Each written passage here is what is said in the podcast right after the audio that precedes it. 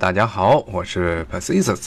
今天的节目呢，实际上还是继续着上回的话题，讲讲美国的这些不同的民族。今天说一个一直是身份比较尴尬的这么一个白人团体，其实在很长一段时间，一直到二十世纪中叶，可能都不认为是白人的一个团体。那是什么呢？那就是犹太人。犹太人不仅是原来深受歧视，但是现在呢，对美国政治的影响呢，可以说是空前绝后的，对世界政治甚至都造成了很强烈的影响。那么这犹太人团体呢，从很大程度来说，它其实不是真正的一个民族，因为你如果看犹太人的那些脸，很多的人长的是白人的面孔，而且甚至是金发碧眼，但是另外一些犹太人呢，又长得像中东人，就深发，然后鹰钩鼻翼，是这么一些团体。他们这些犹太人虽然是号称呢，他们的祖先先是在埃及当的奴隶，然后逃到了现在的这以色列这地方，后来又因为多次的与周边的这些帝国发生冲突，连耶路撒冷都被摧毁了，然后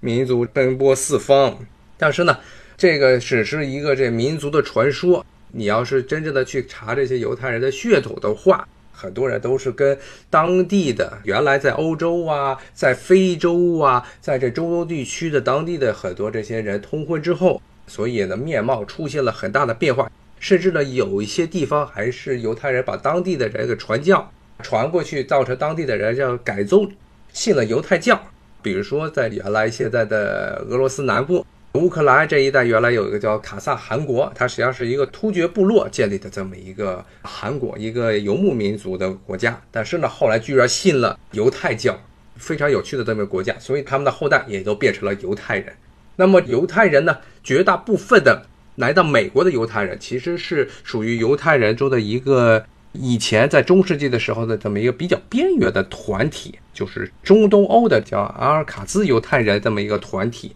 那么这个团体呢，其实他们的来源呢，来自现在的东欧。当时他们的移民，特别十九世纪，又是十九世纪的后半叶，大批的这些犹太人从东欧，当时的沙俄，现在的俄国、乌克兰这地方逃到美国来的。为什么？当时在俄国境内出现了非常强的这么一个排犹的浪潮。当时整个乌克兰这一块儿。包括俄国东部这个地方是全世界犹太人的最聚集的一个地方。为什么这样呢？因为这片土地呢，曾经属于一个现在已经没落的国家，当时叫做这个波兰立陶宛联合，一开始叫联合王国，后来变成波兰立陶宛共和国，也可以这么说，是这么一个国家。那当时呢，它曾经是东欧一霸。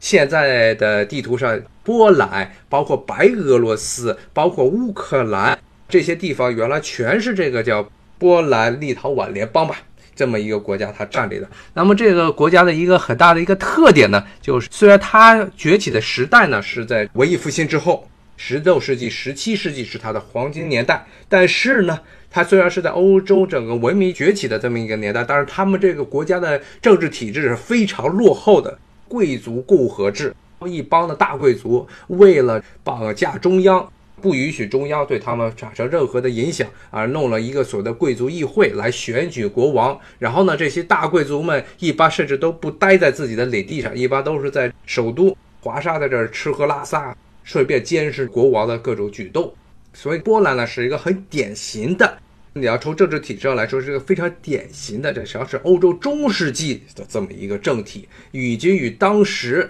欧洲其他国家日益崛起的这种君主专制、强化中央集权的这么一种政治制度是完全相反的，可以说是开了历史的一个倒车。那么呢，这些贵族们，他们一般都不是在自己大庄园，而是在这些城市中花天酒地，干各种乱七八糟的事儿。他们不去自己的领地上。那么领地上呢，一般就是雇这些犹太人帮他们去收税，所以当时犹太人呢是充当了这么一个二狗子的角色，是帮这些波兰的封建主去到地方去收税，基本上就是这些得罪人的活儿都让这些犹太人来干，犹太人就变成了这些波兰封建主的催本儿。所以，当时东欧的这些农民最恨的团体，还不是这些波兰的封建主，而是这些犹太人。所以呢，整个东欧虽然犹太人的数目，因为波兰人需要这些人帮他们干活，把这些犹太人当做工具人来使用，大量鼓励这些犹太人来到波兰，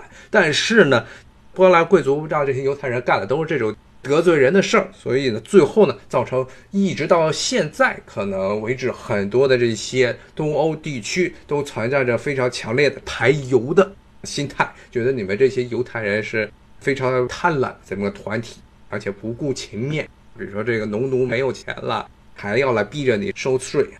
当时的这些波兰统治地区呢，出现了很多逃难的，从自己的土地上逃出来的农奴。他们要从这些大地主手中要逃出来，获得自由，然后就在这南俄的草原上成了一个游牧民族，那么就是哥萨克人。这些哥萨克人呢，他们的成分非常复杂，有些是从波兰这边出来的，还有些甚至是穆斯林，有些还是讲突厥语的各种部族。当时的一个哥萨人入伙的这么个标准，就是你什么样的民族，什么样的信仰，只要你反对我们周边的这些国家啊，特别是波兰这一块儿。你就是我们的这个兄弟，什么人不能是兄弟呢？只有一种人，就是犹太人。犹太人无论怎么着，你都不能入伙啊，不能当我们的兄弟。那么这个犹太人这个团体可以说是在东欧历史上，虽然他们人数非常多，但是非常受到当时这东欧的这些斯拉夫，主要的这些人都是无论是乌克兰人啊、俄国、俄罗斯人啊和白俄罗斯人，他们都是斯拉夫，都斯拉夫民族，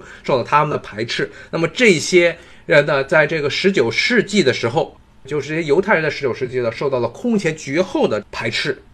这就是一个非常有趣的现象了。就是其实十九世纪的时候，波兰这个国家已经没了。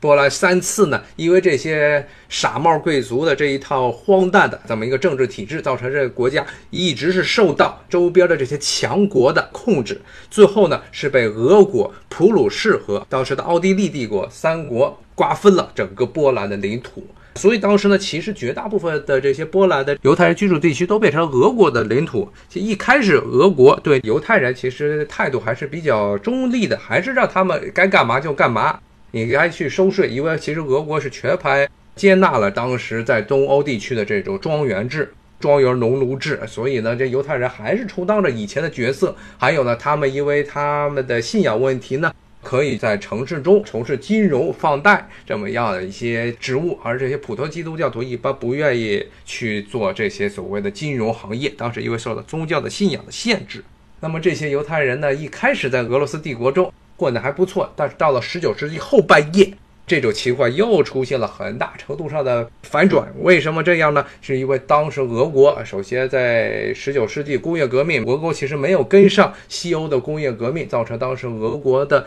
经济实力和军事实力是一落千丈，出现了著名的克里米亚战争。当时是被英国和法国的联军在俄国本土的这克里米亚这一块，真的是贴脸压着脸把它给碾压了，把俄国的军队，哎，无论是海军和陆军都惨败。当时呢，经济状况又很差，俄国的这些主要的经济来源农业出口呢，又受到了这来自新大陆的农业的冲击，所以当时是整个俄国经济非常的不好。那么，按照一般的欧洲这些国家政府的治理的一个经典的准则，就是内政不好呢，就是找一个替罪羊。比如说，像以前如果听过我节目的人都知道，当时这美国十九世纪末。种族主义高涨的时候，正好是处于他们是一八九零年代的这么一个经济危机的时候。那么怎么样去处理呢？就是去骂黑人。那么俄国呢，在这一段时间，经济文化 文化没有落后，因为越悲惨的国家越越容易出现这些诗人啊，这些小说家，然后来抒发自己的情感。当时是经济危机加政治危机这么一个时候呢，怎么办呢？咱们找一个替罪羊吧，那就是犹太人了。所以当时沙俄政府其实是对东欧他统治的这些帝国的西部这些领土，特别是乌克兰呢。当时乌克兰现在在波兰这一块呢，当时出现的排戈浪潮，可是睁一只眼闭一只眼，允许暴徒们去到处打砸抢这些犹太人。最后大批的犹太人活不下去了，来到了美国。一开始来到美国的时候呢，他们其实这些犹太团体。还是受到美国的主体民族，甚至不光是主体民族了，美国好多少数民族都歧视他们。为什么？因为他们是犹太人。如果是一个狂热的基督教徒的话，他们是非常歧视犹太人的。现在来说，似乎是犹太人和穆斯林之间的矛盾非常严重。但是，其实，在二十世纪，特别是犹太人建立这以色列国之前，其实主要的两个对立的宗教团体是犹太人和基督教。基督教基本上是犹太人为不共戴天的这么一个团体啊，一直想办法想消灭它。所以一开始犹太人来到美国的时候，境况非常的糟糕。但是呢，正是所谓的否极泰来，犹太人呢虽然在宗教上受到歧视，但是正是因为。他的宗教中对很多社会活动没有限制，就像刚才说的这些金融这一块儿，还有甚至呢，包括对子女的教育，也是犹太教，它没有像这个基督教那样非常过于强调所谓的这些信仰上的教育，